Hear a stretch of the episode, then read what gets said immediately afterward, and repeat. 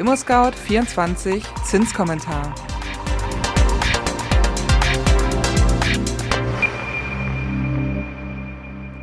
Hallo und herzlich willkommen zum Zinskommentar-Podcast von ImmoScout24.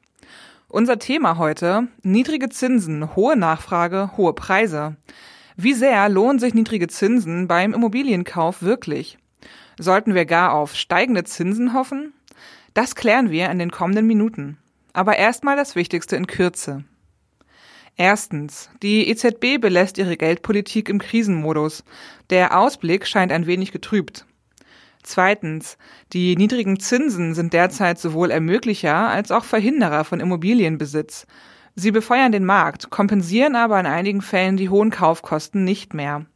Und drittens. Die Bauzinsen sinken weiter.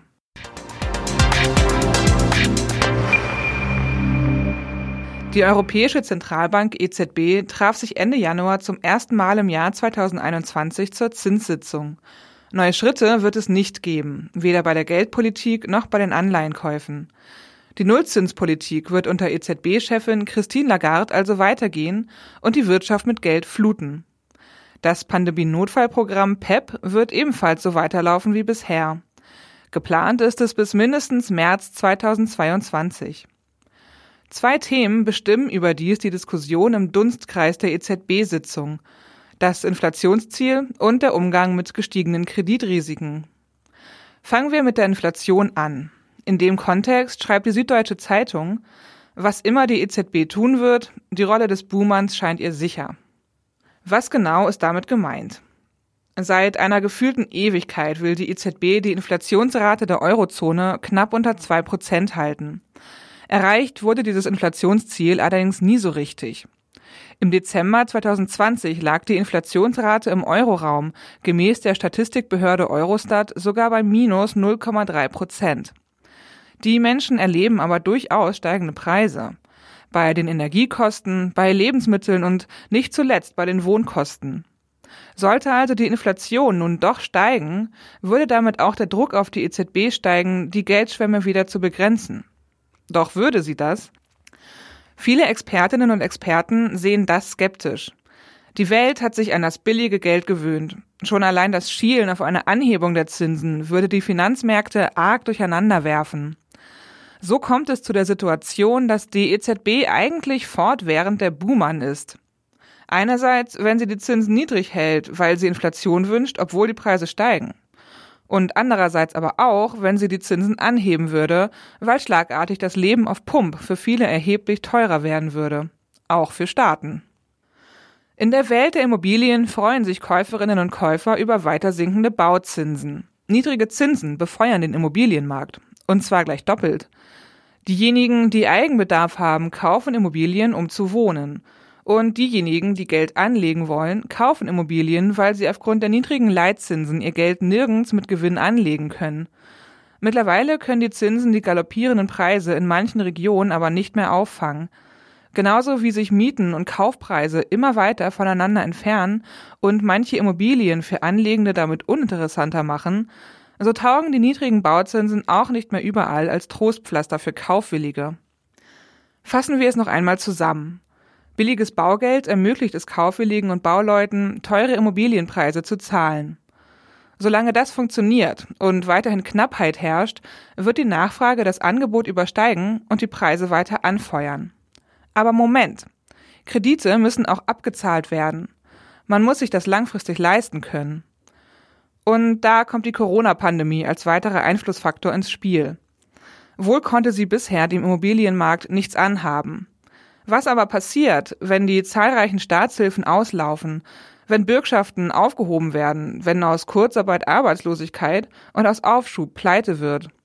Was geschieht, wenn die Insolvenzantragspflicht wieder voll durchschlägt, also die Zeit des Stillhaltens seitens der Gläubiger endet?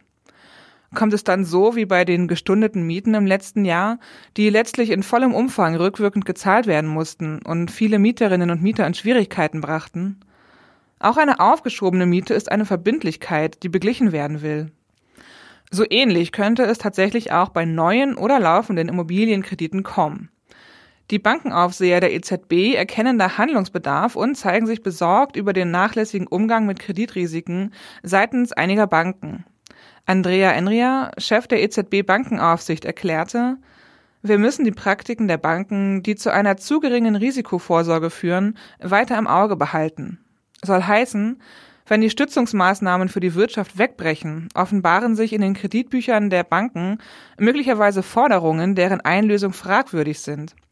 Wenn die Banken für dieses Kreditausfallrisiko nicht entsprechend vorgesorgt haben, könnte dies zu Problemen führen.